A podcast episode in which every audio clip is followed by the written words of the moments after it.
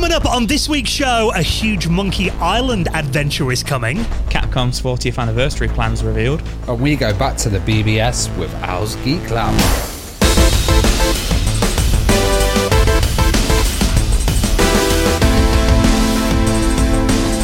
And the Retro Hour podcast is brought to you each and every week with our wonderful friends at Bitmap Books. Now, one of their books is highly recommended The Secret History of Mac Gaming, the Expanded Edition, with 70 extra pages, additional text, 60 new images, and this covers the history of Mac Gaming. And a reminder of the important role that the Mac played in the history of video games. Check it out on the rest of their retro gaming collection at bitmapbooks.com and with our friends at PCBWay. And if you're working on a project right now, you know they offer a fully featured custom PCB prototype service with low cost, fast turnaround quality boards, and they do services like 3D printing and injection molding. And they're massive supporters of the retro community. So get an instant quote for your project right now at PCBWay.com. Hello and welcome to the Retro Hour podcast, episode number 382, your weekly dose of retro gaming and technology news with me, Dan Wood. Me, Ravi Abbott. And me, Joe Fox. And a very warm welcome to the podcast that every single Friday takes you on a nostalgic trip back to the golden age of video games. You remember those endless summers, jumping on your BMX with your friends, going down to your local video game shop, or maybe Boots and picking up a new Spectrum game with your pocket money. Maybe that morning when you unwrapped your Super Nintendo on your birthday, or maybe looking forward to buying that latest PlayStation magazine and popping that demo disc into your PS1. Anyone else just got like goosebumps at those thoughts right now? I live for those moments still. Like, I would love it if I could, you know, go into the local newsagents and get a, a demo disc from a PlayStation or even for the Amiga, uh, you know, going well old school. Well, well, this is the closest thing that we have to that, isn't it? Getting to reminisce for an hour ish every single Friday. And of course, bringing it up to speed on all the big happenings in the world of retro and bringing you a special guest on the podcast as well. And uh, I'm really pleased that we're doing the show this week as well because um, I've been away on holiday for about 10 days. Got back to Nottingham where we record the podcasts a bit earlier on today. And obviously, I mean, when I'm away, I was kind of keeping an eye on what's been happening globally in the news. You know, you can't avoid those BBC and Sky News pop ups on your phone.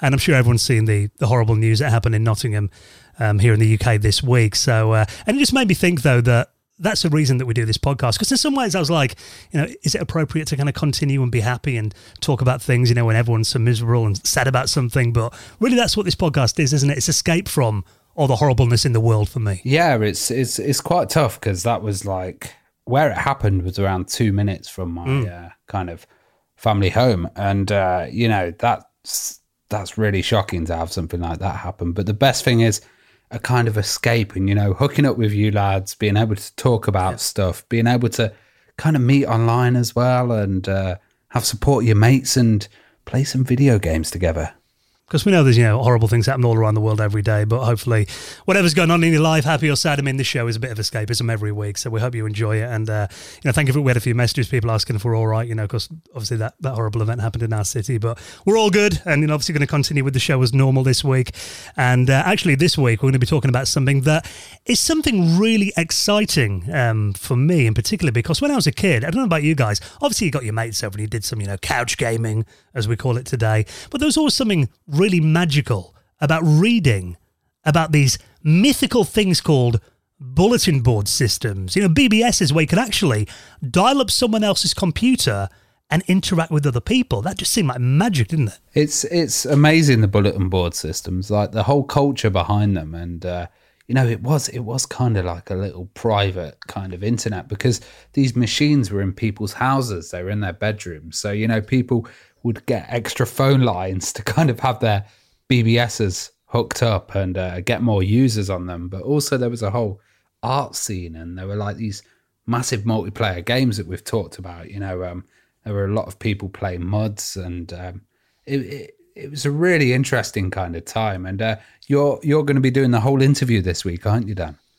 Yeah, well, I'm going to be chatting to um, a bulletin board historian. Now, this is Al from the YouTube channel Al's Geek Lab, who's done, I think, by far the most in depth coverage of the BBS. I mean, obviously, there's the one that Jason Scott did, uh, the, a documentary uh, few BBS documentary, which yeah is absolutely amazing. If you've not seen that, check that out. But I remember you linking me this uh, Al's Geek Lab on, and I was like, oh my god, more BBS stuff. Yeah, and he's done such a good job on this. I mean, it's actually been about two and a half years he's been working on this, and he's put it out in like eight separate parts, and it's kind of broken down into all the different elements of BBS. It's like you know wares and ANSI artists and people used to run their own boards, sysops, that kind of thing as well. And each part of it is you know some of them are like an hourish long. Um, really, really good if you want to get a proper in-depth look, not only at the history of BBSs, but also the scene today as well, because it's quite interesting. I mean, I remember first becoming aware of bulletin board systems when probably when I was about eight years old. I remember my auntie, she gave me a load of um, old computer magazines from the early 80s called Input. Now, these were magazines that basically give you type in listings for, you know, the BBC Micro, the uh, Amstrad, all the big computers, you know, in Britain in the early 80s. And she gave me a bunch of secondhand copies of this when I was about seven, eight years old. So they're a few years old at this point. But even in there, they were talking about um, these online services where you could dial up and they were talking about the fact that one day we'll be able to do shopping or you'll be able to dial up this service and check out your local cinema listings. And I was like, no way is that going to happen in my, in my lifetime. Obviously, it came around pretty quick after. And then, um, you know, even stuff like Amiga Format, they used to cover, you know, bulletin board services. And I don't know if you remember, Ravi, when you'd boot up a, be a naughty Amiga game, you'd often get these uh, these wares. Yeah, call our, call our worldwide boards, and uh, yeah. yeah, I think I think you're right, Dan. Like people people never thought Radio Times or something would, um, you know, cease to be as popular and the the number one kind of source. Yeah, it's it's really interesting that whole culture. And I remember actually seeing on the um, BBS documentary this one uh, sysop who was basically saying he didn't want anyone swearing on his computer um, so he'd get really angry if anyone connected and mm. left a swear word on the message board because he's like, "We'll have no swearing in this household." You know, it's really kind of like homemade, and uh, I kind of love the whole the whole concept behind it. So I'm really interested to hear this episode.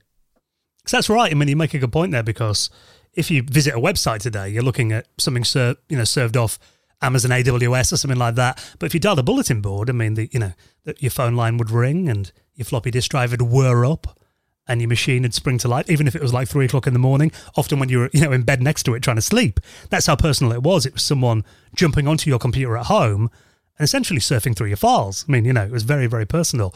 And today, I mean, the BBS scene, believe it or not, is probably more active now than it's been since the mid 90s. So, and Al actually runs his own BBS again. I mean, he used to run one back in the day, but I talked to him about the current scene and uh, obviously loads of history as well. So, if you've got any interest in the BBS, maybe like us guys, you just kind of missed that era, or if you're in the thick of it. Either way, you're going to find this chat really interesting. Al from Al's Geek Lab is going to be our special guest, and he'll be on the show in around half an hour from now. Now, of course, before that, we like to bring it up to speed on what's been happening in the world of retro from over the last seven days. And uh, even though I've been on holiday, and I told you guys, I'm taking a bit of a screen break, didn't I? So yeah, I'm going to check Facebook too much. I'm going to stay out of it all. You you, then, you tried to be a kind of a, a, digital escape, but you know it's it's always tough, isn't it? These these things get you coming back, like phones and all. Yeah. Well, I'm, i blame the people that tag me on Twitter this one and send me DMs because um, everyone knows. I mean, you might have heard, Joe, that I like a little video game called Monkey Island. Yeah, I've uh, I've heard that a couple of times on the show. Um, yeah, you know, I've still not checked it out myself. like you like Resident Evil, I believe. I think I think it's pretty similar to that. Yeah, it's a similar situation. I don't think you've checked that out either, have you? Really? You need well, to this swap could be a good at excuse. one point. You know, your favorite. We, we do actually. That's a, a good idea. Week, yeah. yeah, that could be an after hours episode.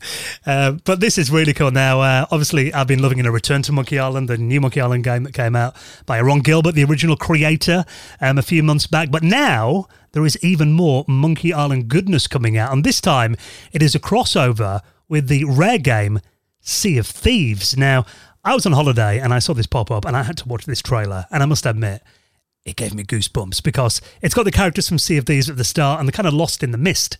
And then the mist clears. And then in this trailer, you see Melee Island from Monkey Island. And then the legendary Monkey Island music starts playing. Check this out.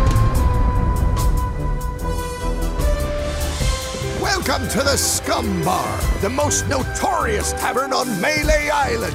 Wall to wall rogues and scoundrels.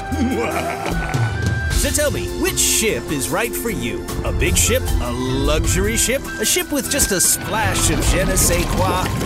The legend of Monkey Island You mean Governor Guybrush. But Threepwood's not set foot out of that mansion for almost a year. Hey, what do you think you're doing? I told you no autographs. Now, straight away, I love the fact that they've got Dominic Armato, who's played Guybrush Threepwood, you know, since the mid '90s, as the voice actor on this. And I don't know if you guys have you guys played Sea of Thieves before? I've I've heard of it. You know, um, a lot of my friends kind of play these new games, open world ones. Um, I play Rust, and there's a few other titles out there. Um, and Sea of Thieves seems like one of these ones where you all get together and you make a crew and then kind of make your own story. But um, my understanding is that this is going to be DLC.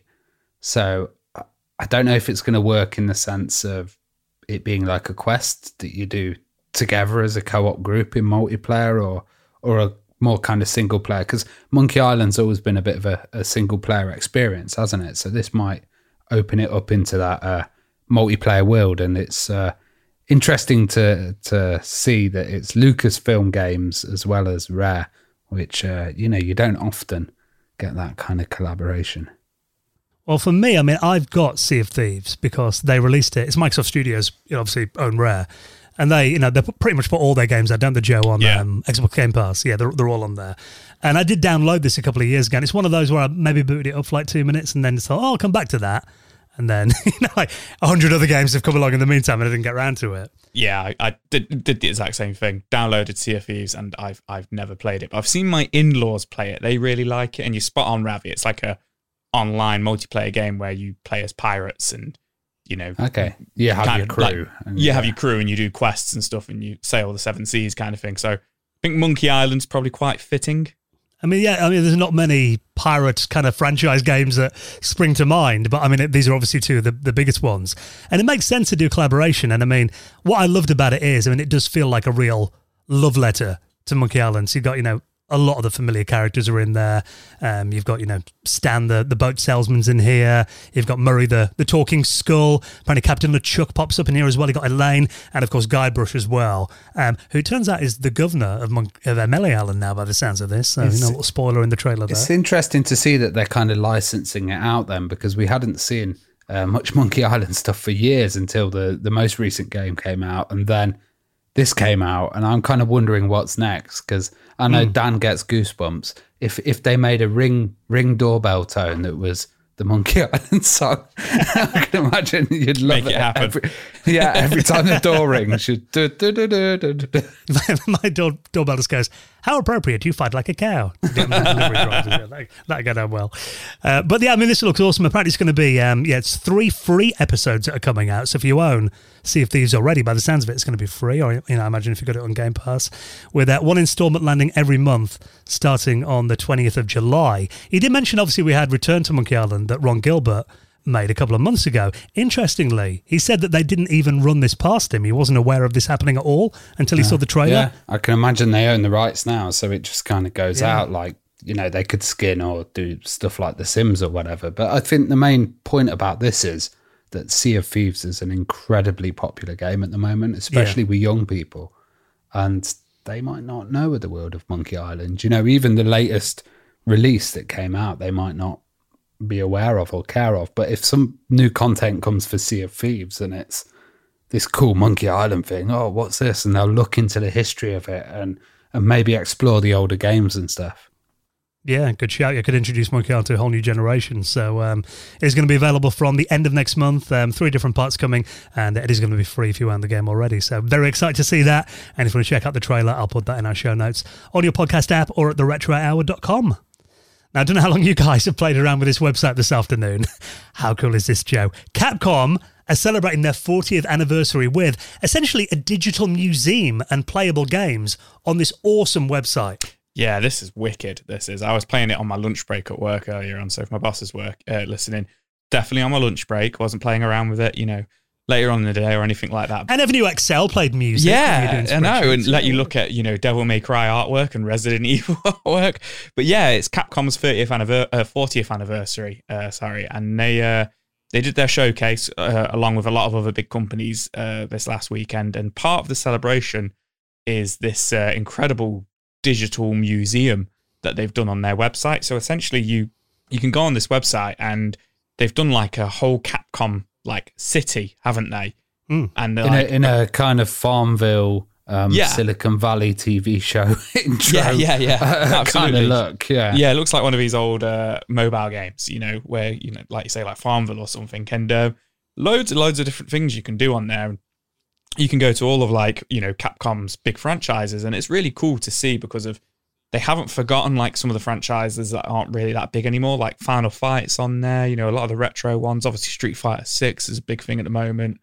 Big big big section for like Monster Hunter, Resident Evil, Devil May Cry some little like Dead Rising uh, things on there, and even you know Mega Man and stuff like that. But what I thought was really awesome, along with all the artwork you can go view, and there's some like never before, never seen before artist documents and stuff like that for a lot of these games, and really Yeah. cool high res artwork scanned in for like uh, Resident Evil, like original artwork from the first Resident Evil, like Japanese game manuals and stuff like that some of the, um, some retro games are actually buried in the museum section as well. So it took me a minute to find it. Um, but if you go into the museum, uh, which is, looks like Raccoon City Police Department from Resident Evil, which is fitting because that is actually a museum in the game.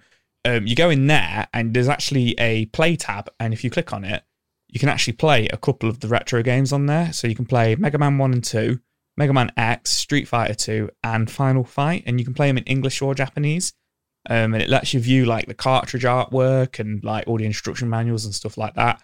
And I was playing Final Fight earlier on, and it was running perfectly in my computer. Like it was really, really good emulation. It is the Super Nintendo versions. It's not like arcade versions or anything like that. But I think a real cool like look back at the last forty years, and like they haven't forgotten, you know, where they started with a lot of these games and stuff, which I think is really cool. Yeah, I'm I'm looking at the moment, and they've actually got the English and the Japanese versions. Yeah. on uh, on the retro games, which is pretty dope. And you've got the like little systems that are kind of set up. I just love how browsers these days are are so good at kind of uh, you know playing games, and you could just have a console in your browser. It's it's pretty amazing. Yeah, It's a very personal journey as well. I mean, I think you know one of my favorite bits of the website is you go into the uh, the CEO's office. So there's kind of the story of Kenzo Tsujimoto, and he kind of talks about how he founded the company when he was 22 years old in 1983. And there's even you know his most memorable game was Street Fighter 2. Then you've got kind of a little pixelated video game version of him, and you can follow him kind of down a slide, and it kind of shows you all the landmarks of Capcom and a really interesting and a very nice visual way to represent it all as well. Like you said, Ravi, I think it kind of reminds me in some ways of what we wish we could do with Flash 20 years ago. Yeah, it's got Yeah. the flash vibes, definitely. But also, I like the fact that you don't have to log in. Um, you know, Yeah. a lot of these sites, you always have to sign up or log in or use your Facebook login or something like that. This one, you can just pick it up, go on the games. There's nothing getting chucked at you, or you know, it's it's very clean. I like it.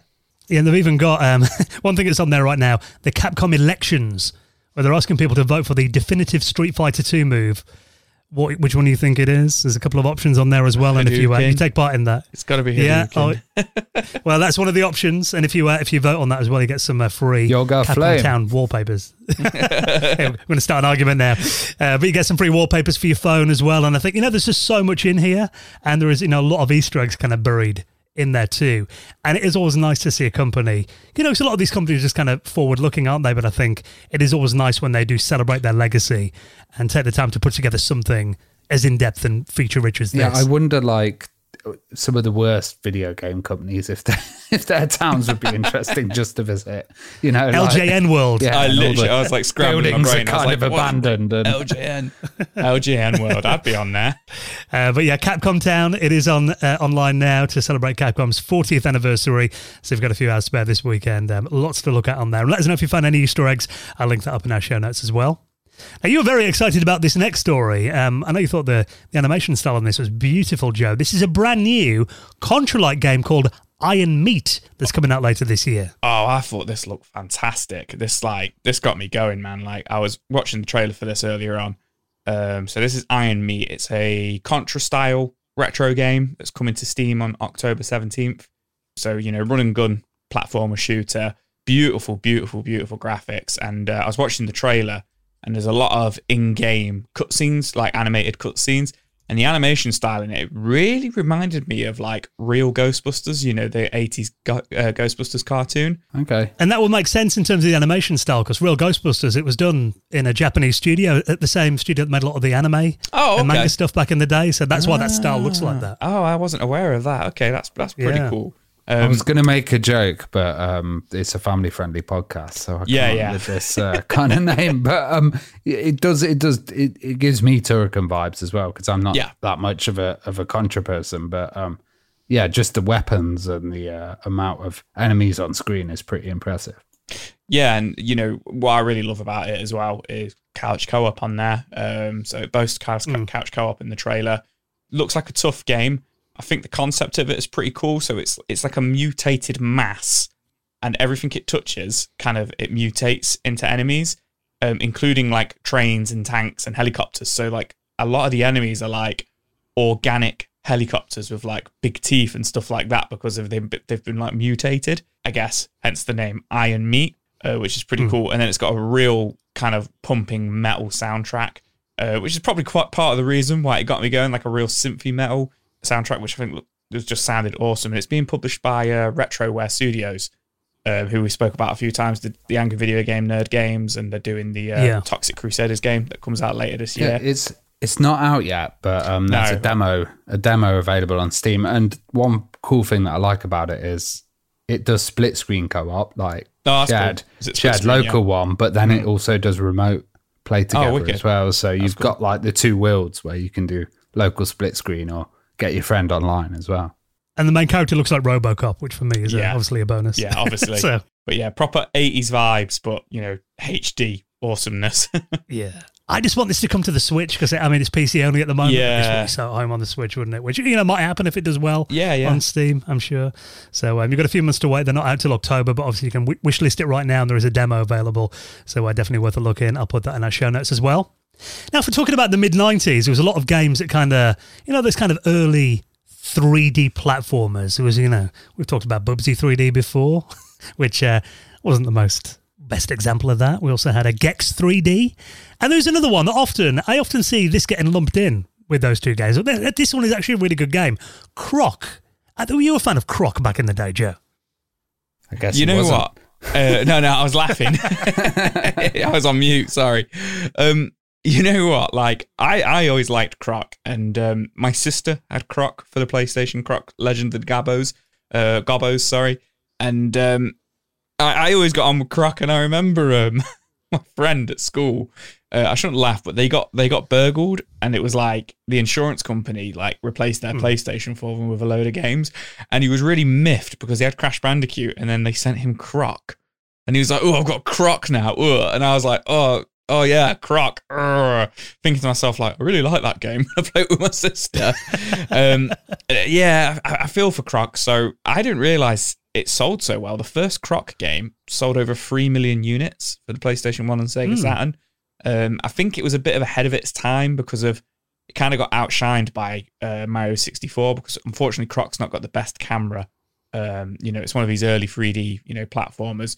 I, I think it edges out the likes of Bubsy 3D, but it just wasn't as good as Mario 64, unfortunately. And then It, it know- was Argonaut as well, wasn't it? The Yeah, it was- Did, uh, Star Fox. so- yeah, it was. It was. you know. It was by Argonaut Studios, which you know kind of segues nicely into the news. The reason we're talking about this. So, about a couple of weeks ago, Time Extension, the uh, you know the uh, the game the gaming publication, they Fantastic. game. fantastic public uh, gaming publication did a story on Croc, like the history of Croc, and kind of like signed it off with you know now let's campaign for a Croc remaster. And the head of Argonaut Studios actually commented on the uh, on on the tweet on the feed, uh, Jez, Jez San, uh, pretty much saying, yeah, it's happening. Like we're working on it. It's it's gonna happen. so Yeah, yeah, um, and Jez is you know the guy responsible for um, Star Fox, but also having those uh, extra chips in the um, you know old cartridges, which actually helped. What are they called? I can't remember. Super Sorry. FX chips. super. Yeah, that's Super FX. Yeah, and I I, I feel Croc, you know, is an underrated title. I think Spyro kind of took a bit of Yeah. Croc's crown at the time, you know, just with the visuals and stuff. And Crash, of course. I mean, Crash Bandicoot was massive Oh as yeah, well, wasn't Crash Crash time? killed everything. Yeah. I just, I just got a feeling that yeah, I think because Croc was such a cutesy character, and in that era, you kind of had to have a bit of an attitudey kind of character, didn't you? yeah, to be they, seen they as tried cool? to get. I don't know. It's weird. They tried to make Croc a bit Tomb Raidery as well, which is a bit mad with that little backpack and stuff. You know, you can imagine Croc in those He- little he was- uh, he was in those little cute. hot pants. he was know? definitely like, yeah, you know, uh, well, like I say, my sister had it, you know, and it, it was on cool at school to be playing Croc. You should be playing Crash Bandicoot, as you say, and you know Mario sixty four. So you know, it's good to see him getting some love. It's speculated that it's going to be a remaster. It's not going to be a remake or anything like that. And people are hoping that we get one and two. We get both of them. Um, Yeah. it's quite funny because I saw a link here. I didn't click on it, but it was saying a list of the greatest Croc games. I was like, what? There's only two. so, It, it would be good for the Switch, wouldn't I it? You know, uh, work Yeah, really it'd well on it'd that suit- platform. it would suit the uh, Croc games. I've just had a click. There were seven Croc games across the different. Whoa, platforms. seven! Yeah, so there was uh, obviously Croc one and two for the PlayStation, and there was Croc one on the Sega Saturn. But there's like Game Boy Color versions of it by the looks of things here. Oh, of course, well. there's there's also Croc Pinball. There's always a weird pinball. yeah, Croc. Croc, Croc, Croc Pinball, Croc Jungle Rumble, Croc, Croc Mobile Panic. So uh, you know there was quite a few of these mobile games as well. Uh, so it looks like he got a bit more love than uh, than I thought. To be fair, so yeah, long live Croc. Yeah, nice to see that original kind of underrated, you know, game, or or maybe two, hopefully. Yeah. Uh, getting the HD remaster and uh, back on new generation platforms. Obviously, no word of a release date or really any more information yet. We haven't got a trailer or anything, but of course, we'll keep an eye on that. And everything else we talk about, you can check out all the news items. You don't have to Google around. I save you the job. Head to the show notes on your podcast app or visit our website at theretrohour.com. Now we're going to be going back to the BBS with this week's special guest, Al from Al's Geek Lab, in just a moment. Before we do that, just a second to give a massive thank you to this episode's sponsor, and that is our wonderful friends at Future Publishing, who of course bring you incredible gaming magazines every month, including, if you love our podcast, Retro Gamer magazine as well. Now, the thing about Retro Gamer is obviously it covers all the old school stuff, the stuff that we love and talk about on this show. But if you're into modern gaming and uh, future gaming as well, Future Publishing actually offer a range of different gaming mags for all tastes, including the legendary Edge magazine. Now, you're a big fan of Edge, aren't you, Ravi? Yeah, I'm a I'm a big fan, and I've actually got a subscription on this service for it because it is such a good deal. And uh, I like Edge because it's got a bit of retro stuff in there. It's got a bit of modern stuff as well, and it's it's it's kind of on the edge. There you go. Um, and uh, you know, this latest one they've got an interview with Julian Gollop as well, who um, did UFO Enemy Unknown, which was really good. They're looking at uh, Diablo System Shock as well. Um, Counter Strike 2, you know, there's there's some really good stuff in there. Yeah, and also the do if you're a PlayStation fan. I know you've been looking at Play magazine, haven't you, Jeff? Yeah, man, I'm trying to get the uh, inside scoop on the Final Fantasy special they've got in there. They're covering Final Fantasy 16, which looks absolutely massive and just graphically looks absolutely stunning. Uh, they're also covering uh, Baldur's Gate 3 as well in there. Um, and also, as we are the Retro Hour, there is a pinch of a retro in there with the Retro Station section, uh, where they're covering XCOM 2, uh, Street Fighter 5, a brief history of the Remedy Entertainment, um, which looks really, really fun. But yeah, Play Magazine, um, definitely kind of like I mentioned it earlier on, a replacement for those uh, old PlayStation magazines that came with the demo discs, kind of reliving it there with Play. And uh, talking of retro as well, Edge is covering the uh, Spectrum Next, so there's a bit of Oh, retro nice. in there. And they've got PC Gamer, you know, if you're a hardcore PC gamer, that's out every month, definitely worth checking out. And of course, Retro Gamer magazine, I mean, the current issue, a big, massive main feature on Outrun 2. Celebrating two decades of racing brilliance with the creators that brought Sega's Epic Racer home. The Ultimate Guide to Ghostbusters in here as well. They've got a making of Clockwork Knight feature. Uh, the Ultimate Guide to Magic Pockets in there too. So, I mean, if you love gaming as much as we do, and there is just something about, I mean, I've been away on holiday this week. Always take a few magazines away with me. Retro Gamer's one of them. I know you did the same, didn't you, Joe? It's just nice to have a magazine Yeah. when you go away. yeah, yeah, I, I popped into the boots uh, at the airport and got myself Retro Gamer and absolutely loved it. Well, that's the thing, because you don't want to miss out. I mean, you know, if you're in the airport, sometimes it's not always there. And of course, you know, we bring you incredible offers on this podcast and they support our sponsors, show them a, a bit of love, and it helps out the podcast as well. And check out this for an offer. It is back. Everyone's favorite one, where you can subscribe and save up to 86% and get three issues of your favorite gaming magazine for just three pounds. So that is a pound, pound each. When we say this, people are like, really? A quid? It's serious. Yeah, what It- can it- you get for a quid nowadays? I don't think I can't- could even get. You know like what? You can't even of go milk, to the. You know, you, you can't even go to the pound shop and get anything for a quid anymore. so this is amazing. Yeah, we'll take this offer up because we always get tweets down the line. People go, oh, I've missed out on it. Is it still going? So do it today. Subscribe today. Get your first three issues for just £3. Head to our website, this link that you'll need, you know, to make sure that they know that we sent you, magazinesdirect.com slash retro trial. So that's magazinesdirect.com slash retro trial. Show our sponsors a bit of love. Treat yourself to these brilliant gaming magazines. And a big thank you to our friends at Future Publishing for their support of our show. Okay, next we're going to be going back into the uh, classic days of online, pre internet, and uh, also exploring the current BBS scene with Al from Al's Geek Lab going back to the BBS next on the Retro Hour podcast. You're listening to the Retro Hour podcast, and it is time to welcome on this week's very special guest. And uh, I'm really excited to completely geek out about all things old school online bulletin boards, maybe a bit of early online gaming as well, with uh, one of my favourite documentary makers on YouTube. And this is uh, something that anyone that's got an interest in the early days of online needs to check out. I know this has had a bit of a cult following over the last few years, a documentary series called Back to the BBS. So I thought I'd welcome on the creator of that series, and you could call him a BBS historian. This is Al from Al's Geek Lab. How's it going, Al? I am absolutely fantastic. Thank you so much for that lovely in, uh, introduction there. It really, it's, it's been. Uh, it's, I don't think I've ever been introduced as somebody who has created a cult following, but hey, I'll go with it. Absolutely. Well, that's the thing. I mean, you know, I watch a lot of YouTubers, and I stumbled across. Um, I mean, particularly more so during the pandemic, like I think everyone did. You know, pretty Yeah. much lived on YouTube for pretty much all of that year, and that's when I stumbled across um, the first installment of your your series that ran for over two years about bulletin boards. And uh, obviously we'll get into kind of why you made that and uh, some of the, the things you've learned and a bit of your history as well. But one thing I always find quite interesting to find out with, with our guests is kind of where your personal story began because I know we're talking at the moment you're in New Zealand um, I'm in the UK I detect your accent's not from New Zealand originally though? No, no, I'm a sweaty sock. I'm I'm from the UK myself. Yeah, so uh, I lived in Edinburgh and Glasgow for uh, for most of my youth, and so it was um, in 2010. I think I decided that um, it was just at the back of the GFC actually, and everything in Scotland, uh, I'm- mean, and in England as well, I guess, uh, wasn't so great, and I thought, well, let's let's do a plan B, and I, I headed off where to a country where there's know three or four times more sheep than people. I thought that would be a nice and good idea at the time. And uh, look, I'm still here, so I guess that's uh, a good idea. It's still a good idea. So hey. Well, going back to what you know when you were a wee lad in Scotland, I mean, how did you get started with computers then? I mean, what, what was your earliest memory and what got you interested?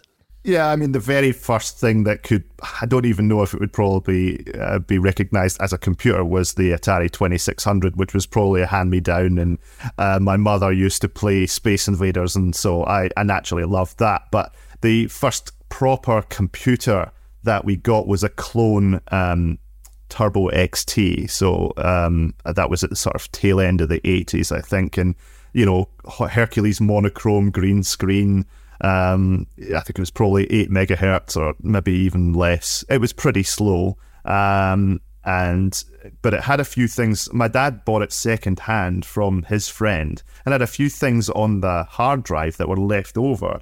And I, I didn't know anything about MS DOS. It didn't have Windows on it. It was just text.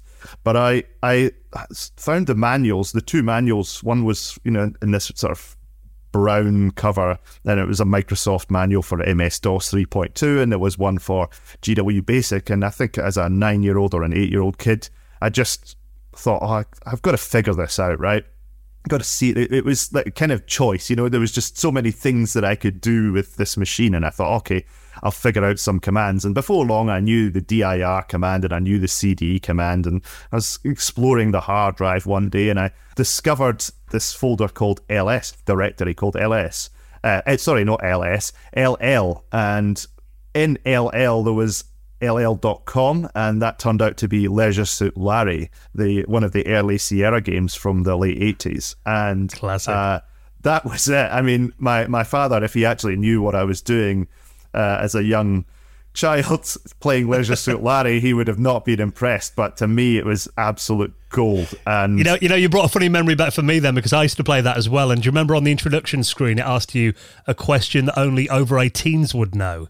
So I, I used to go to my dad and be like, for my schoolwork, can you just tell me who was like the eighth president of the USA? And he'd be like, that's a bit random. And he'd, he'd give me some answer, then I get into the game. So uh, yeah, I think we, we had a shared experience there.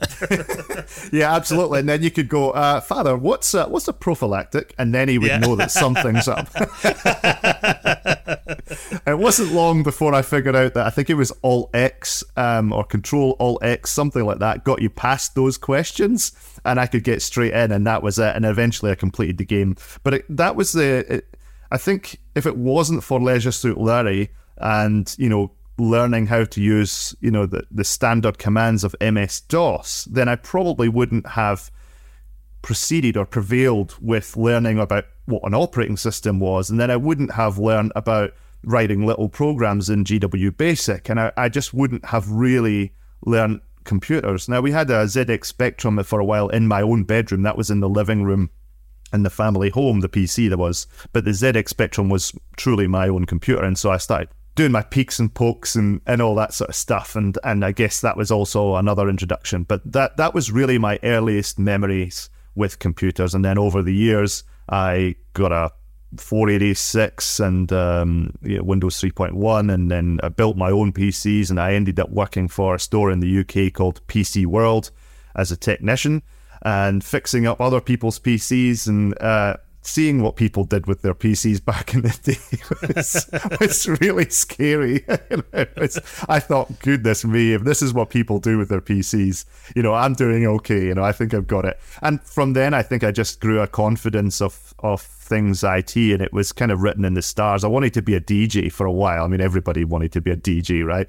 But um, that was like, what pays more, DJing or uh, you know, fixing up computers and, and things like that. So I I ended up doing the IT thing because it was pretty clear that that was a a path. I was a bit of a school dropout, really, um, and so once I figured out that that's what I wanted to do, I wanted to do stuff with computers. I didn't really know what yet, but by then I was like, yeah, this is this is what it's going to be, and this pays better. So I guess by the age of sixteen, I, I had my my I had my path figured out. So yeah, I'm glad I'm glad for that. I mean, I remember, you know, watching movies like War Games when I was a kid and being blown hmm. away at the concept of a computer being able to communicate over the telephone lines to another machine. And then when I started buying computer magazines and reading about these mythical things called bulletin board services, I mean, what kind of sparked your interest initially in in BBSs? And where did your, your journey start there? You know, um, you hit the nail right on the head there. War Games was such a massive, pivotal movie for so many people who, I guess, already had an interest in computers. Now, I didn't have a modem at the point in time when I saw War Games, but I did. I the that XT, uh, the old green screen, had been relegated now to my bedroom as my father had upgraded to a 486. So I had this in the back room, and I wrote a program in BASIC to trick one of my mates who came round um, that it had a modem and it was dialing up to a computer that I shouldn't be in it. And I was just taking the piss, but I was like, Nice. oh, shh. You know, eek, what's going on? And he was like, oh, and he, he totally fell for it. It was fantastic. But I think I, that was kind of the day when I, well, around then, I guess, I knew what a modem was and I was just itching. I was absolutely itching to get my hands on one. And I didn't have a telephone line in my bedroom. It was on another floor in the in the house, the family house. But eventually, I think one of my friends sort of sold me a 14.4 kbps modem. You know, uh, really, really slow. And he sold me it for a, a you know an amount of money that I could afford from my paper round money. and so I plugged this thing in and I had to wheel the computer, which was a big, heavy machine, down to the kitchen where the phone line came in. And I plugged it in there and yeah, I think I managed to figure out that I could hook it up to something and get it get it connected. And I think that I'm pretty sure this is very sketchy in my memory, but I'm pretty sure the first bulletin board that I connected to uh, was one of these 0891 numbers. Like it was a premium rate number. Um, and it was in the back of a magazine called PC Format, and uh, I don't know if that's still going actually. Um, so I plugged that in and and managed to get on to that, and you know I was very wary of the cost, um, and I was worried about that. But as soon as I got on this system, at that point I realized that there was this whole realm of computer usage out there which I had never encountered before. So all the things that I really loved about my computer, the games, the programming, every even MS DOS itself, I loved. I loved writing batch files and all sorts of stuff like that. But all of that, I just found a whole new dimension.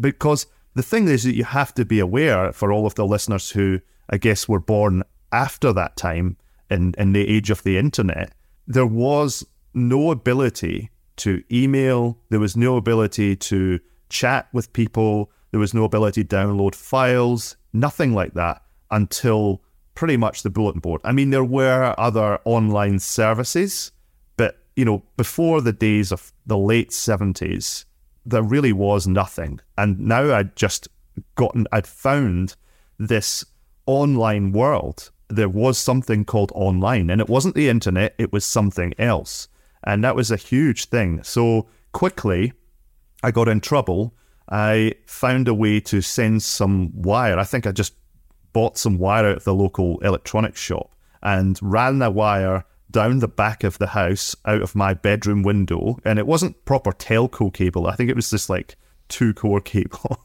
ran it out of out of my bedroom window down into the master BT socket and then figured that I don't even know how I figured out how to wire it up into a BT socket. I guess, you know, when you get bitten by a bug, you find out things pretty quickly, right? Yeah, trial Man, and error, yeah. punched punched into the master socket in, in the BT the BT socket, which probably wasn't even allowed to be done by non authorized people. Uh, ran that up as I said, and then got myself a BT socket in my bedroom, and then started calling bulletin boards, you know, quick as I could. And a lot of these ones were out of the pages of a magazine, so they were high premium rate um, calls, and if they weren't premium rate calls, they were calling from Scotland to some somewhere in England. There weren't many bulletin boards in in Scotland, so again, that would be charged by BT back in those days at a national rate, and that was you know was really expensive. So you're talking calls, um, you know, here in the early '90s, upwards of I think the 0891 numbers were above a pound a minute, and the national rate calls were probably sub 50 pence a minute. So it's a lot of money when your your your only source of income is a weekly paper round, right? And the bills in those days used to come in quarterly. And so you can imagine the shock when I had been hard out using these BBSs, mainly at night, so I didn't get discovered and, and didn't have any crossover with people in the house using the same telephone line. Uh, you can imagine the shock and dismay of my parents when the phone bill finally did come in. It was well over three hundred pounds, and that was a, that was a lot of money. And I got I got in trouble a lot for doing that sort of stuff back in those days. But yeah, um, that was my first foray into bulletin boards and dialing them up and having lots of fun. I love that you know the I'm interested in the community aspect of it as well because today we kind of take for granted that you know we're all interconnected and you know you can reach anyone anywhere. We're all on you know one one big network really. But obviously back then I mean bulletin boards yes stuff like FidoNet that I know you've covered in your your documentary that allowed you know people to kind of email each other via different bulletin boards. But I guess these were all kind of individual communities then I mean on, on different boards. How do you kind of describe these BBS communities in their heyday yeah, absolutely. That's you, you hit the nail on the head, right? It's really it was they were there were separate little islands in this digital sea, and you had to dial up a BBS, and you never knew what you were going to get. Some of these bulletin boards were what I call stock, and those were the ones to avoid. Really, if your if your BBS looked stock, if you just got a bunch of text and a really rubbish what uh, and I can talk about this later, but a really rubbish ANSI art um, or, or the lack thereof, then you knew you were probably into a BBS that wasn't really that interesting, and then you'd go in and you'd have a look around and you'd see what what the BBS would provide, and maybe it would provide text files, maybe it would provide some downloads that were shareware. Um, you know, these were all what we'd call the lame BBSs. So you'd have a few text files, shareware games. You know, you could download a copy of Duke Nukem One or something like that. You know, the Apogee side of games, that sort of stuff, and a few other things like um, mod files, which were music modules, and I can talk about those in a bit as well. But um, you know, you could you could download some fairly rudimentary files, and you could maybe have a a, a chat with another uh, BBS user if there was one online. But those would be the sort of rubbishy BBSs, the ones that you didn't want to use. Now, the next sort of stage up would be BBSs which had multiple telephone lines, and those ones you could probably have a, a multi way conference. Now, the thought of having a chat room with multiple people all dialed in and chatting online. Oh, that just blew my mind away. Now, you know, in the years that followed, you had things like MSN Messenger on the internet and you could have chat rooms and that and IRC and all that sort of stuff. But back then, that wasn't a thing. And so the fact that you could have multiple people talking in real time on a bulletin board was just mind blowing. And then you had other bulletin boards that ran, like you said, a thing called FidoNet which was just basically an electronic messaging forum. And you could do two things. One, you could send an what you know was called yeah, mail, um, but it was an, basically an email to other BBS users, either locally on that, that same bulletin board or to other bulletin boards anywhere in the world um, via a FidoNet address. So that was also pretty cool. But then Fido, FidoNet wasn't just an email service; it was kind of like Usenet of the internet uh, and an email service all in one. And for those of you who don't know what Usenet is, it's basically a bunch of news groups. And uh, so basically, there'd be forums on all sorts of interests. You know, there'd be, you know, a forum on Commodore 64s, there'd be forums on art, there'd be forums on any sort of thought or interest that people had. There'd be a different forum you could go on, and you could get immersed in these. You could sit reading forums day and night about different interests that you you had. So those were you know pretty popular. And yeah, then there were the games as well. Um, and those the good BBSs had a lot of games attached to them as well. Yeah, I mean, we definitely we'll, we'll get into the gaming aspect of it as well. And you know, there's forums you were talking about then. I mean, I think you know my first online experience. I remember spotting an Acorn Archimedes at school that had a modem plugged into it in the computer lab. And you uh, lucky man. yeah, I don't think I was meant to know it was there. I just spotted it one day, and I tried dialing up a, a service called CIX. I don't remember that, the Computer Information Exchange. Yes, yes. Yeah. In the back of my mind, yes, I do. I do remember that. Yeah. Yeah, I mean that was a commercial service, a bit like Prestel, but it had uh, loads of forums on there, and yeah, I mean I'd kind of dial that up every week and you know, IT classes when the teacher wasn't looking. And uh, I got busted one day, but yeah, it was fascinating just seeing real online interaction, you know, going on in real time, which for me, I mean, you know, that experience you described there, it, it kind of blew my mind as well, just seeing life happen on the screen almost. And um, I mean, you know, when, when you kind of got into the, the scene a bit more, I mean, did you have any kind of favorite boards that you then regularly visited? What were kind of your go-to boards uh, in the early oh, days? Oh goodness! I mean, that's I did actually try and find some files and uh, and things like that, but I I honestly cannot remember the names of these BBSs, but at the time of my life, these things were so important to me. And I, I'm surprised that I can't remember because I would be dialing them every day. But I think uh, what what happened is quickly that phone bill problem grew out of hand and I was grounded every other day. You know, I was in trouble at school because I was staying up till three in the morning dialing boats. It just took over my life when I was about 13 or 14. And I think that the answer, I mean, there was two ways to resolve the bill issue. One of them was to do things with the, the phone network that you shouldn't do. Um, mm. So kids, don't do that. Uh, well, I guess these days it's not really a problem because you don't use the telephone system. Um, but the uh, that was one way.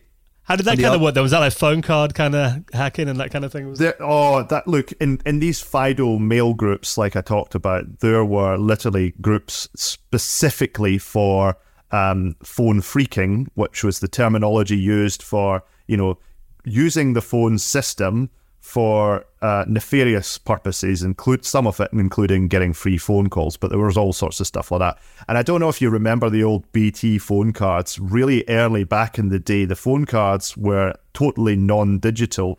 they actually had little etches etched into them by the phone uh, themselves, so that you could, you know, it would tell the the phone card, uh, the the phone pay phone itself, how much you'd used off the card. Well, you could actually um, make a little score in them that that failed to work, um, and it sort of it didn't work every single time, but effectively out of a out of a payphone booth, a, a, phone card one, you could get free phone calls with that little hack. So we knew about that, and BT eventually were onto that, and uh, they they changed their cards. But um, for a while, that was a really good source of entertainment, and I would show the kids at school how to get free free phone calls with that. But oh, you, yeah. must, you must have seemed like a god to them. Like, oh my god, free calls. well, well, most kids at that time at high school weren't really into uh, phone phreaking or, or or BBSs. That that was just something that, that they, they, I don't even know if most kids were really into doing that. They were into playing games and stuff like that. So it was a it was a special kind of kid that was into that sort of stuff, and that special kid was me. I'd probably have lots of letters after my name these days, but uh, you know, at the time it was just it was just good fun. But yeah, so there was two ways of doing it. That was one way abusing the phone network, and the other way was a more legitimate method, and that was to run my own bulletin board so that people would call me.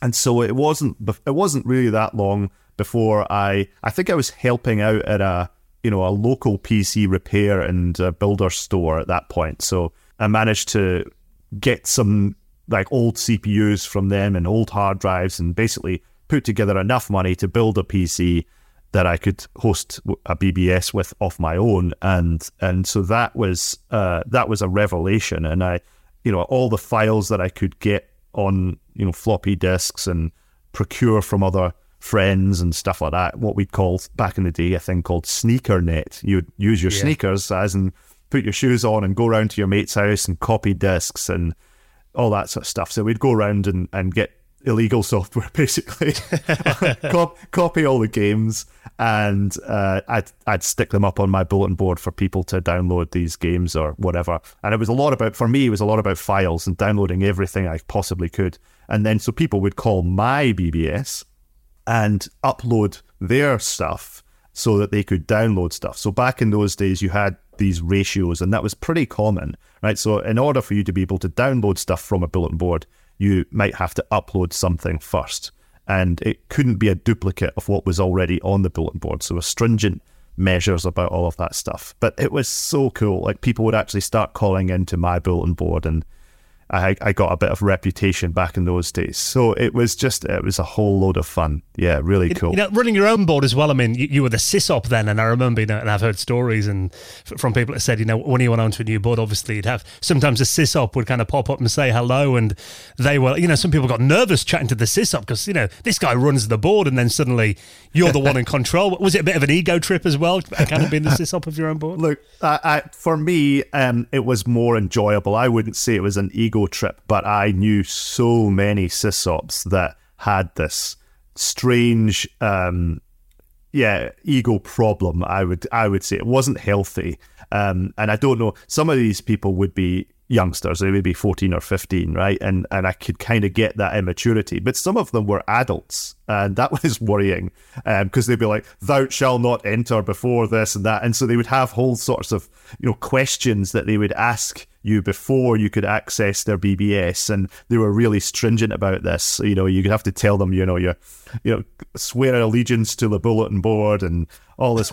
it's really nuts. You're like, I just want to download a copy of Leisure Suit Larry. That's all. yeah, that's it. It's really, it was it was kind of weird. But that other thing you were saying about the sysops chatting with you, that was very common, and I would do that quite a lot, and it was very disconcerting. So just imagine, if you will, for being on the net today, being on the web, typing away on Google, and then all of a sudden Google just disappears, your web browser disappears right before your eyes. You'd think that you'd been hacked. But no, no. What's happening is somebody else is breaking into your, your system, you're breaking into your session, I guess, and wants to chat with you. So that was called break into chat. It was it was quite a common thing. And the sysop would just they could see what you were doing on on their own screen, which is really weird by today's standards. But they could see what that you were doing on their bulletin board, and they could just break it, break out whatever you were doing at that moment, whether it was downloading a file or you know, in a chat with somebody else or making an email, whatever it was, they could just break in and start chatting away to you. And you, I guess you were kind of at their behest.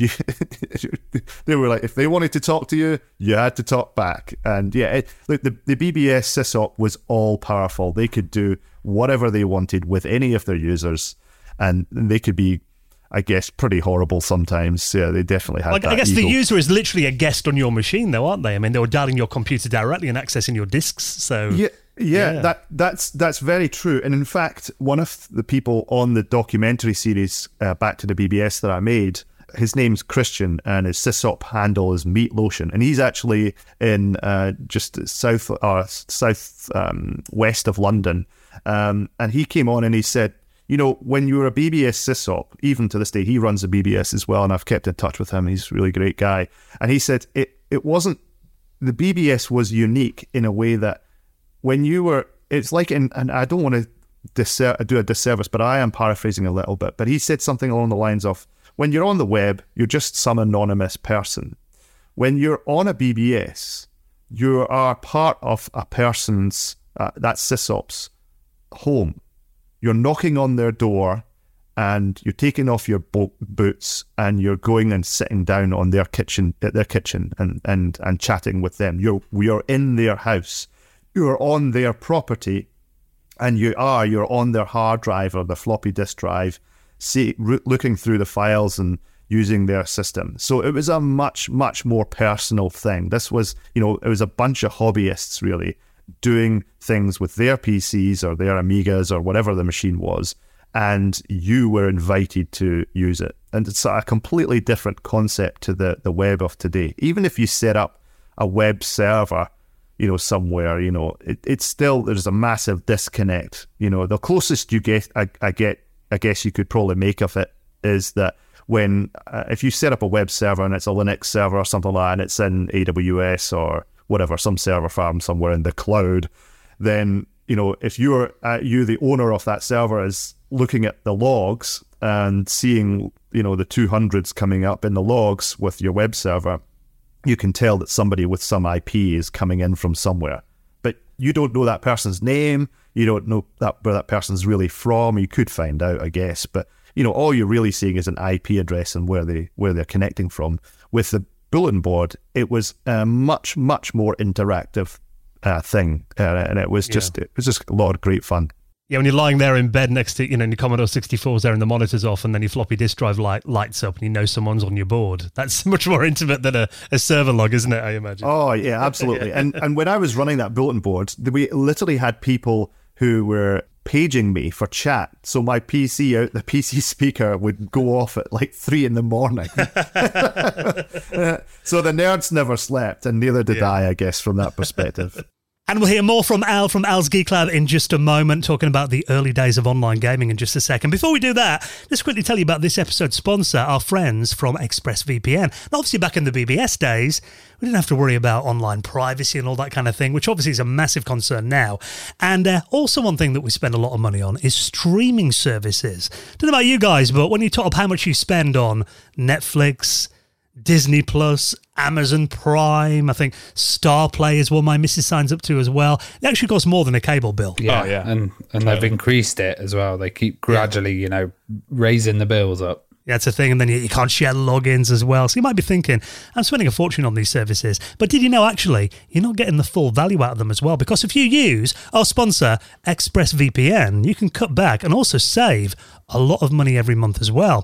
Now, let me tell you about this. And if you knew that Netflix and services like that often have thousands more shows than you think. And obviously, because of licensing, you don't see them depending on your country. So what you see on Netflix here in the UK is completely different to someone in Italy or America or Australia. But by using ExpressVPN, you can basically change your online location. And ExpressVPN has got servers in over 90 countries that you can pick from. So whenever you run out of stuff that you want to watch, all you do is switch to another country and then it unlocks all the new shows as well. And I rather you often use ExpressVPN to uh, watch American Netflix because there's loads on there Yeah. that we don't get over here. It's just like literally you press a button and you connect it, and Yeah. there's no lag as well. It's like in HD and uh, absolutely fantastic when I use it. You know, the fastest VPN I've ever used. I've been watching uh, Team America World Police, which is uh, uh, one of the funniest films that I've seen, and uh, Batman: The Killing Joke as well, which was um, a series of comics um, that I used to read, and this is a comic book version of like uh, animated series of this, really good as well, and mm. um, a great musical and comedy one as well, which is Tenacious D in the Pick of Destiny. Hilarious. So if you want to check those out and lots more as well, dead simple, like Ravi said, literally the press of a button, refresh your page, and then all these new shows show up as well. And on top of that, also, you can use ExpressVPN to get discounts. You know, some services, for example, did you know if you bought Netflix in Argentina, it costs a fraction of the price. I know some people buy like a YouTube Premium in like India, you know, save a lot of money doing it that way as well. And at less than £7 a month, ExpressVPN pays for itself and so much more as well. So it really is a no brainer. If you want to get more shows and save money while you're at it, why don't you give ExpressVPN a try and let them know that we sent you. Of course, it helps out the podcast. Head to our exclusive link, expressvpn.com slash retro. Use that and you'll also get three extra months free on top of a one-year plan. So use our link expressvpn.com slash retro and a big thanks to our friends at ExpressVPN for their support of our show.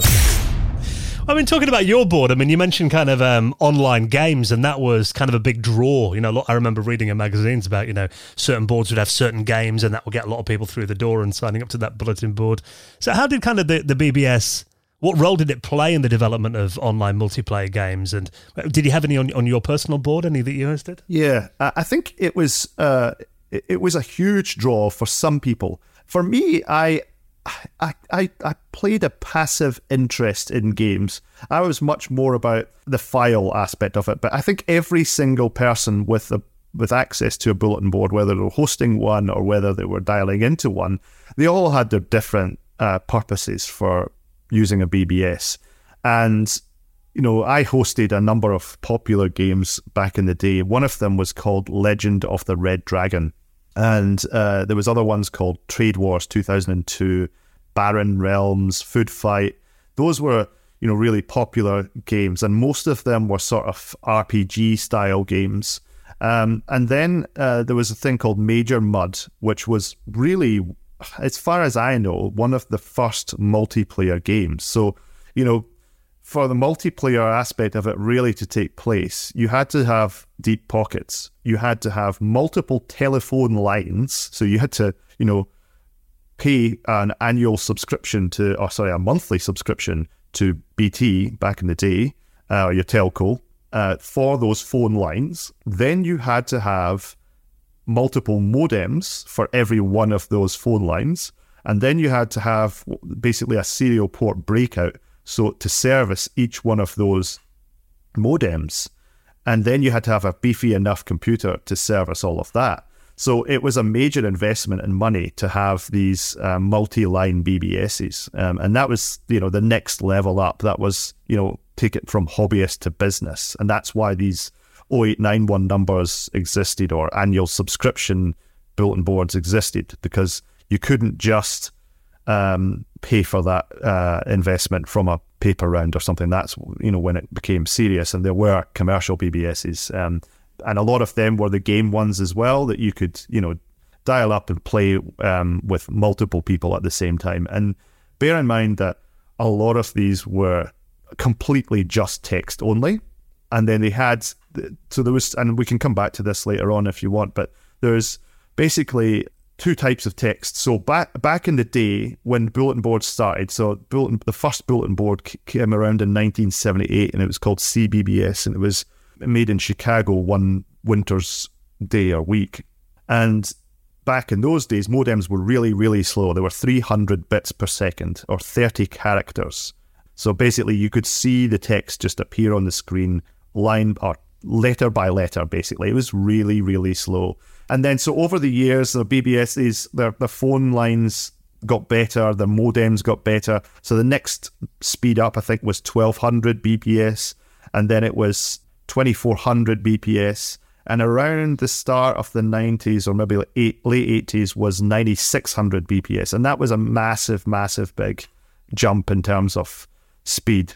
And so when 9600 came around, uh, or maybe just before then, people BBSs started to shift away from just plain text to a thing called ANSI. And there was also a thing later on which was much more graphical called Rip. But ANSI was it invited colors and these extra character sets into um, into the the norm of the bulletin boards, and all of a sudden, you know, you could do little basic bits of art with ASCII text. I mean, everybody's seen these sort of little pictures that are made out of the characters on your keyboard. But then ANSI took it to the next level because you could have color and you could have shading and, and little extra characters that weren't in the normal keyboard um, characters. So they were just, it was still text, but it, it had a few extras that you could make pictures from. And at that point, the games and the art on bulletin boards all got a major boost. So if you look at even the the very very popular game Legend of the Red Dragon, that I think had very rudimentary ANSI in it. It had you know you know little bits of pictures in it, but it wasn't it wasn't very sophisticated. The next game on from that was Lord Two, Legend of the Red Dragon Two. The the graphics in that were highly evolved. Uh, they still used ANSI, but it was a much more interactive game. You could have it multiplayer, and you you basically moved a little character around the map, and it was animated in a in a sense. Um, so it was a completely different game dynamic to the the first game. You know, where you you basically said, "Oh, pick up stick and go north" and all that sort of stuff. Whereas Lord Two was more kind of analogous to um, you know the Leisure Suit Larry, the adventure games of the time, and it was a it was a, di- a very different game in many respects. And I I preferred Lord Two, but most people are they, they, they like the classic Legend, Legend of the Red Dragon, and people are still playing that game to this day. And I'm not just talking about one or two people, I'm talking about thousands of people. Oh, awesome. Yeah. And uh, you know those ANSI graphics as well. I mean, I, I, guess that will kind of be a bit of a bragging rights for your board as well. I mean, you know, when people first logged in, you had those. I mean, some of those artists were incredible, and you know, even an entire part of your documentary is all about ANSI art and the you know, BBS yeah. artists. And I, I, guess just was there a whole scene around that then? And how would you go about finding like a good ANSI artist? Did, did you implement that on your board?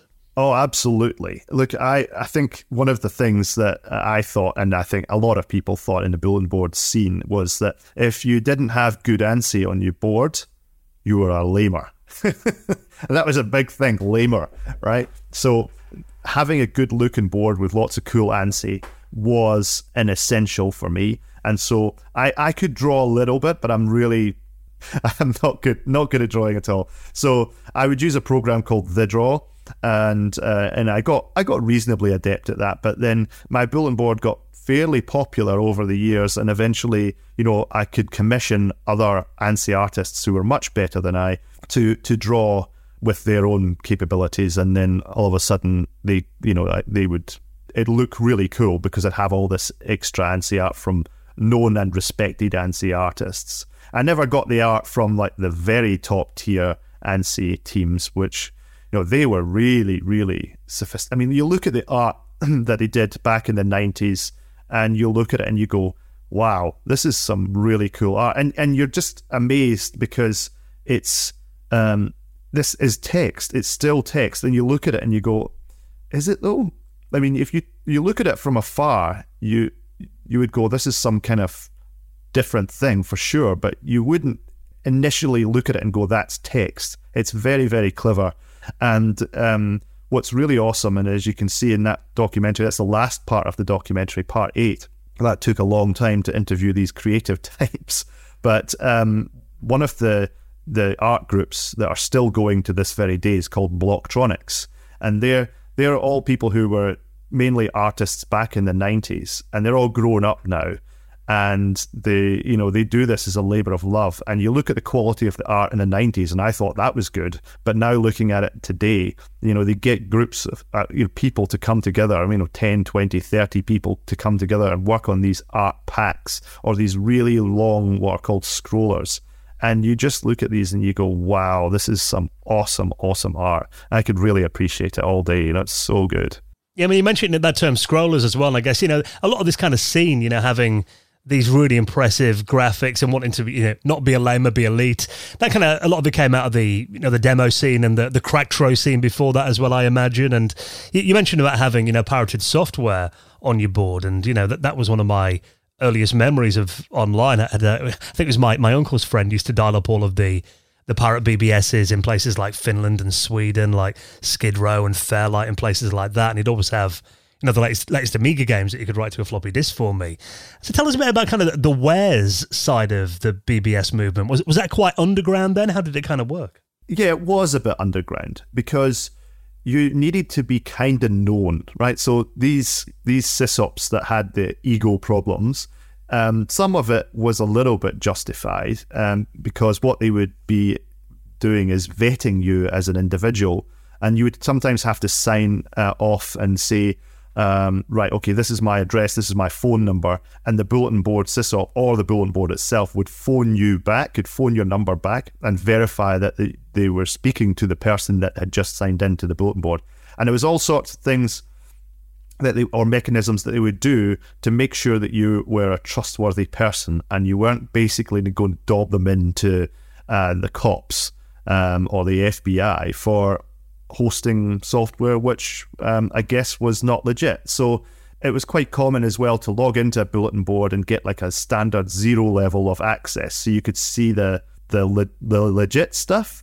And then as you got known by the sysops, you could get an extra level up and all of a sudden the BBS would kind of transform into this uh, into this sort of underworld area, and all these extra file areas would appear, and all this a playground. Ex- yeah, yeah, it'd be like a badass stuff, and then I mean, it got really some of them were a bit scary to be honest with you. I mean, it was mainly done by pimply faced youths, you know, um, who were just larking about. But some of the times you we could log into a BBS and then eventually you'd get this extra level of access, as I say, or you'd you'd stumble across a, a BBS through you get being told by somebody else, "Oh, check this other BBS out," and you'd log in.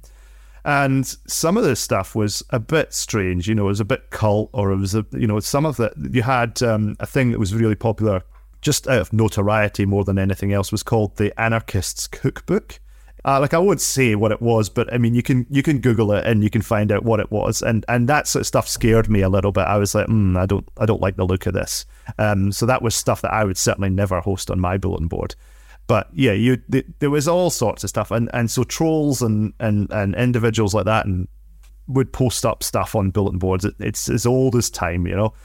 But uh, I think over time, bulletin boards um, hosted so much of this, you know, illegitimate software uh, that eventually the the authorities started to get wise to it, and a number of them over the years, especially in the sort of mid 90s. So the 80s, it wasn't really a thing, but in the early to mid 90s, bulletin boards started getting closed down, and, and the FBI in, in the US were very much at the forefront of this. And I don't really think a lot of the FBI really fully understood what what they were doing when they were shutting down these BBSs because they were taking away computer systems and they didn't really understand what it was they were doing. They just had big warrants to t- seize all property and they were a bit heavy handed. But um, there was a bulletin board, and this is the most high profile, I think, of the time. And there was a bulletin board called Rusty and Edie's in around sort of, I think it was early 90s, I think it was 93, if, uh, if memory serves,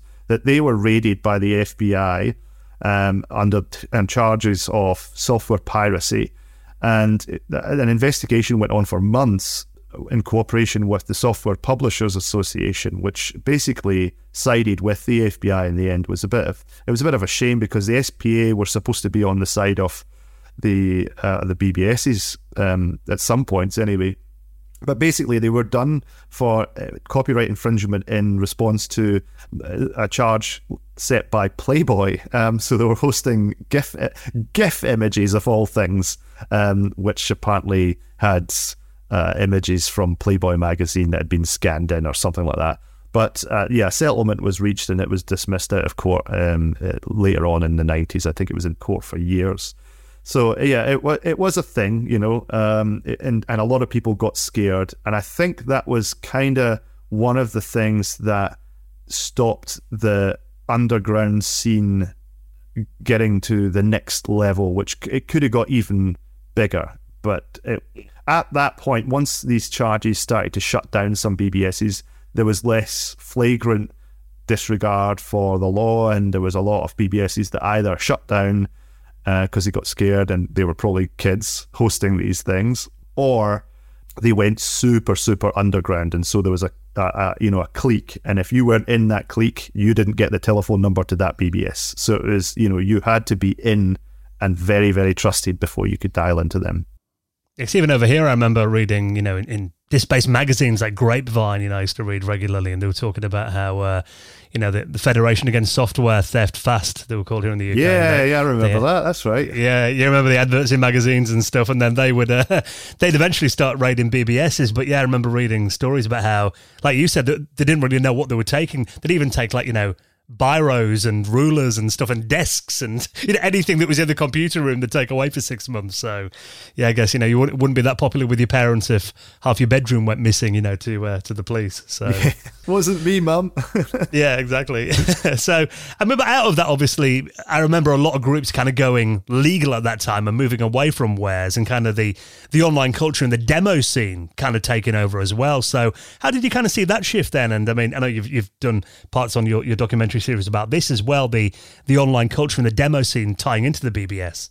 Yeah, um, I think you know the the internet was probably starting um, around the days when the demo scene were taking off, but because of this kind of edgy feel to bulletin boards, um, and and bear in mind when I say the internet, I don't necessarily mean the World Wide Web. The the web wasn't uh, available until let's just say I mean it, it was a thing that had been constructed in 1993 by Tim Berners-Lee but it wasn't really available to most people until the, the sort of late 90s so 96 97 sort of time. So the bulletin boards were the perfect hosting ground for the demo scene because it had that kind of edgy feel, right? The ANSI graphics were always like kind of things like skulls and crossbones and, you know, just things that really looked um, a bit scary when they probably weren't, but, you know, they kind of had that feel, right? And, and so these demo scene groups really loved that kind of underground feel. So not only was it the perfect marriage for the wares scene, it was also a really good marriage for people in the hacker scene and the demo scene. So these demos were just amazing. Um, and so they, they had these as they were artists as well. So the art in the ANSI scene, there was the the demo scene, and so they grew up distributing the demos.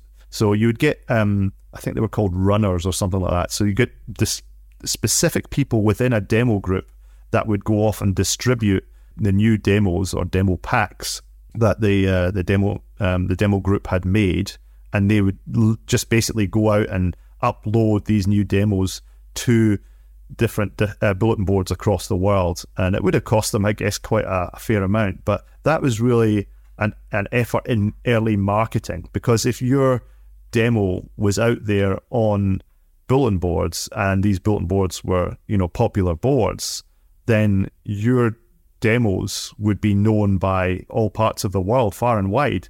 And so I think one of the groups that were really good, not only at making really, really good demos, but also uh, a group that were uh, really good at marketing their brand was a, a Finnish group, a demo group called Future Crew.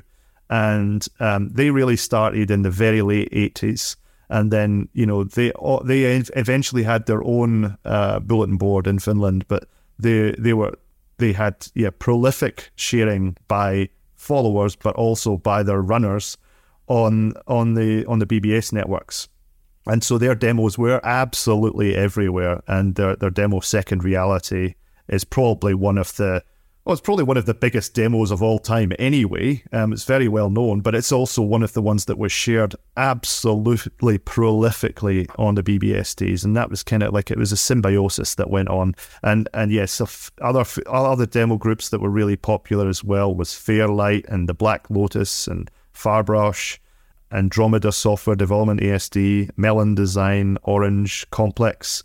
Um, lots and lots of really good Amiga and PC demos as well. So it was yeah, it was so good to to get on a really good BBS with all these great demo groups launching their their first demos or their their big demos onto these BBSs.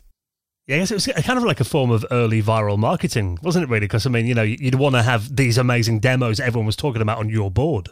Yeah, and if you were the ones, if you were the board that had the first demos uh, from a group, like if you were the board that got the files first, or if you were the board that got the the wares first, or whatever, you know, if you were one of those ones that got the first uploads, then your notoriety as a as a good elite board, it became well known, and then it, the sky was the limit at that point you were the sysop, you were, you know, the man. Usually it was a man, unfortunately. it was not much diversity. It was kind of white um, white males, usually boys, you know, that was just the way of it back then. But um, you, you were the king if you got the if you got the first dibs on all of that stuff. Well, you mentioned about the you know the internet kind of coming along in the, the mid '90s, and um, that was such a big change. And how did the BBS scene change with the advent of the internet? Yeah, um, I think it was it was one thing that some people were ill prepared for, and some of them, uh, some of the the BBS uh, sysops did adapt, um, but it was it was such a change. I mean, you, you think about it. If you've never used a BBS before, then it's hard to define just what it was. But really, it was it was a completely different platform. The way of interacting with people felt so alien when the internet came along. For me, it felt much more anonymous, right?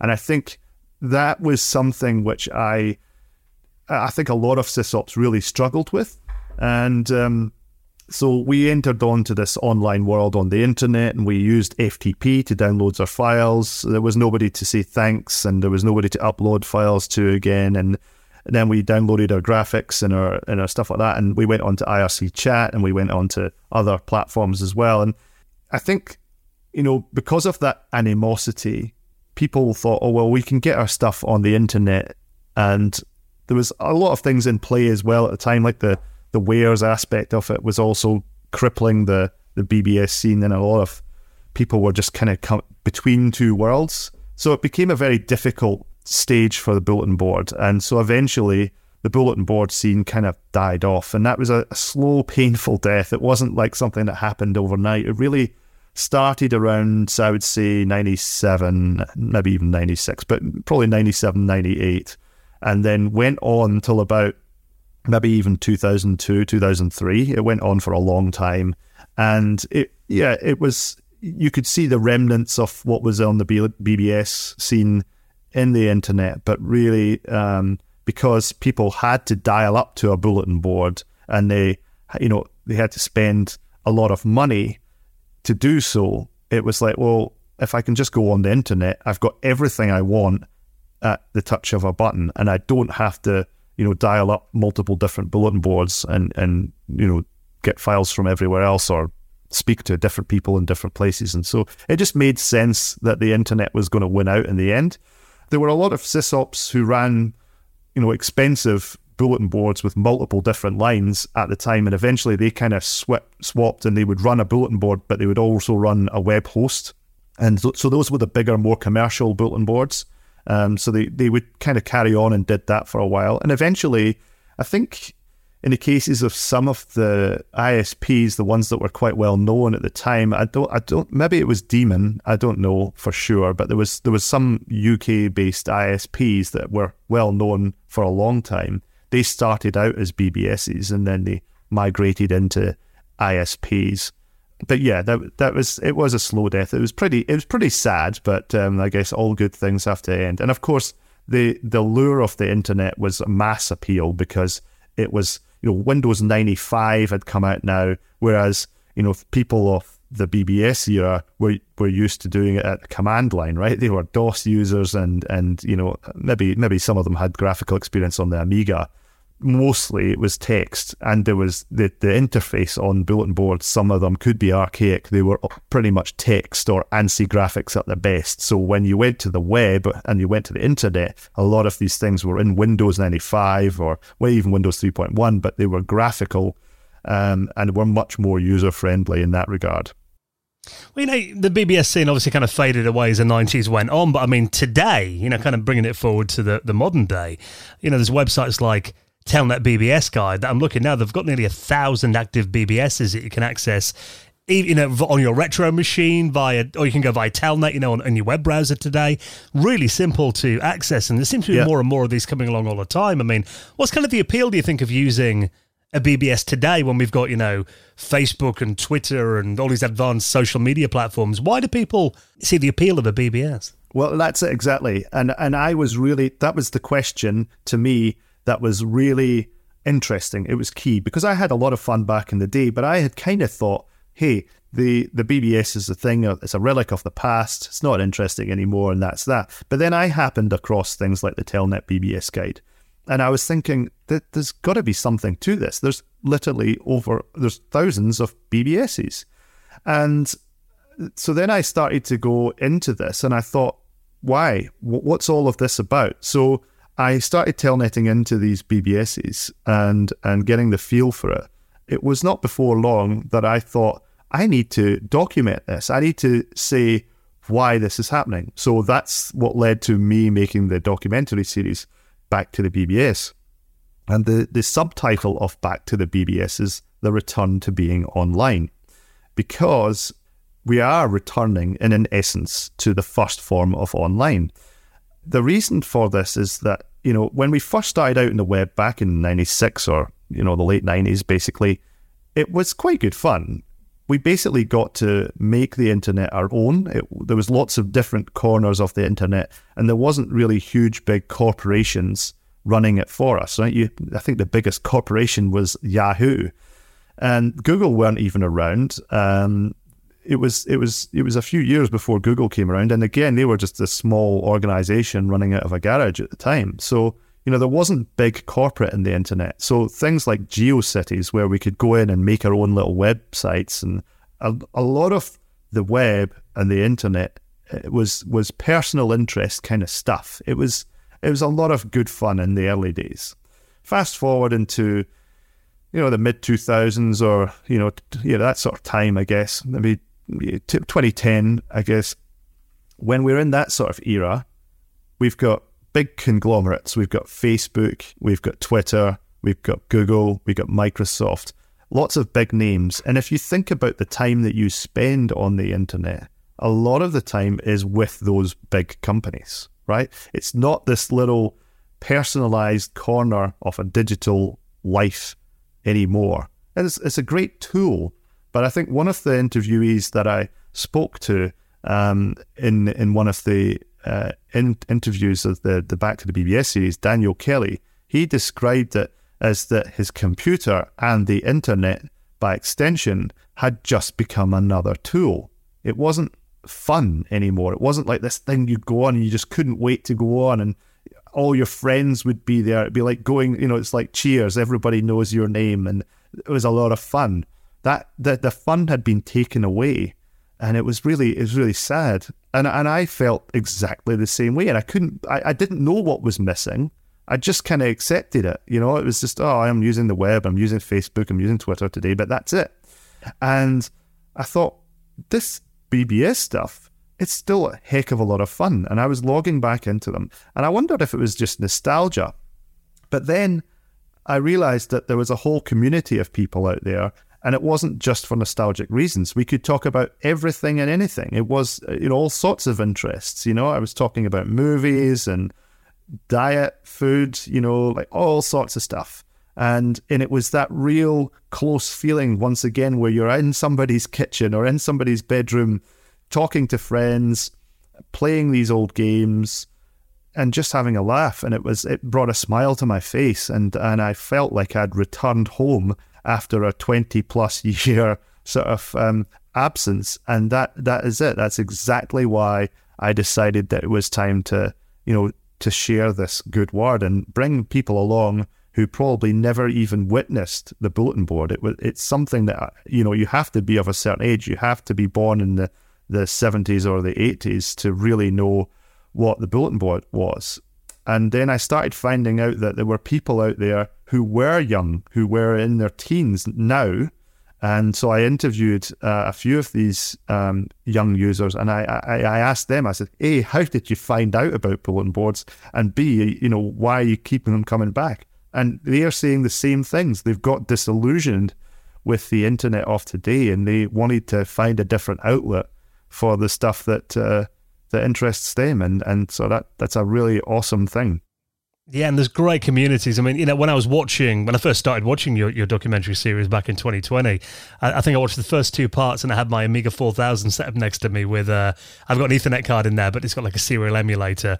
So I was telnetting into a load of BBSs and any ones that came up on your screen, you know, uh, anyone that was still active, I'll try, I'll check their boards out as well. And it was just great fun. You know, really, it was, rather than being on my, my PC when tweets are popping up or Facebook messages are coming over what I'm doing, just having this dedicated service with a, a dedicated community, I mean, it's it's still all there and it's still as, as interesting, I think, as it ever was. So yeah. I implore anyone that, you know, hasn't dove into it to absolutely watch your series. I mean, it's a massive eight part documentary series that took you uh, over two and a half years to put together, and it's incredibly well produced. So I'll um, I'll link up obviously all you know the, the playlist in our, our show notes as well. And sometimes Al, I wish that this was the the retro two hours, not an hour, because this has absolutely flown by. But just just to kind of yeah, I mean, we could easily do another two or three hours with you because it's such a fascinating subject. But just to wrap things up, I mean, yeah, you've actually returned to being a sysop again today, haven't you? You now run your own bulletin board. So tell us a bit about going back to that. Yeah, um, well, I thought it would be the perfect companion uh, to the bulletin board series, and I, you know, I thought, nah, I'm never going to do this. I'm never going to spend the time to sit down and build a bulletin board again. It's uh, it's not not something I'm going to do. But as the time went on, it got bitten by the bug again, and I set up the bulletin board with a piece of software called Mystic. There's also Synchronet out there, and there's lots of other pieces of software now which are even newer, which are you know they don't have any legacy. There's some written in modern languages like JavaScript and uh, Node. Uh, so there's uh, yeah, there's lots of software out there if you want to start up your BBS in the modern age that run run perfectly in Windows, Linux, or Mac. And so yeah, I already had a server that was doing a few things on the internet. So I thought, right, I'll just stick the software on here, put up some stuff, make some ANSIs.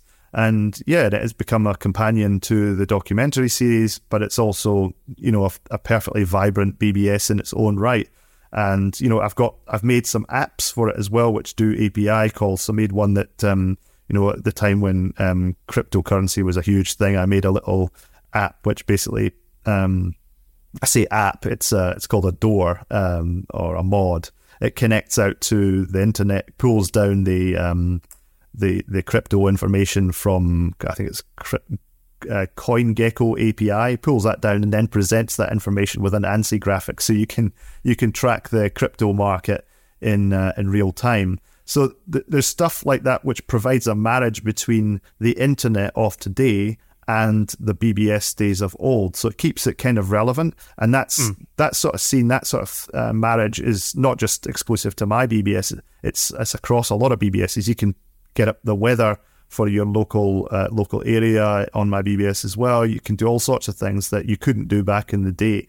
So I think that's been a lot of fun to to learn that sort of stuff over again. And of course, I've joined it to the common networks such as the the FidoNet and FSXNet, which is a new network, which um, again is it's you know kept up to date, and there's not not many trolls on that one. It's quite good, so I quite like FSXNet. How do people get access to your BBS if they want to check it out? Yeah, if they want to check it out, um, they can just use. Um, uh, there's a few.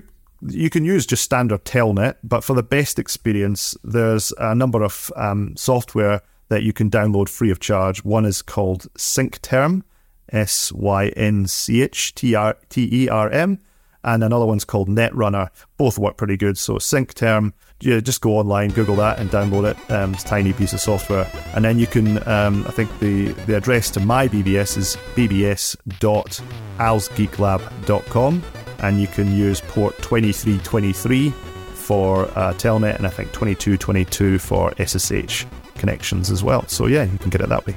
Obviously, I'll put links to everything we talked about in our show notes. Been an absolute pleasure talking to you. Thank you so much for coming on and uh, did a bit of reminiscing with us about the, the BBS days, and long may it continue. Pleasure's all mine. Thank you so much, Dan.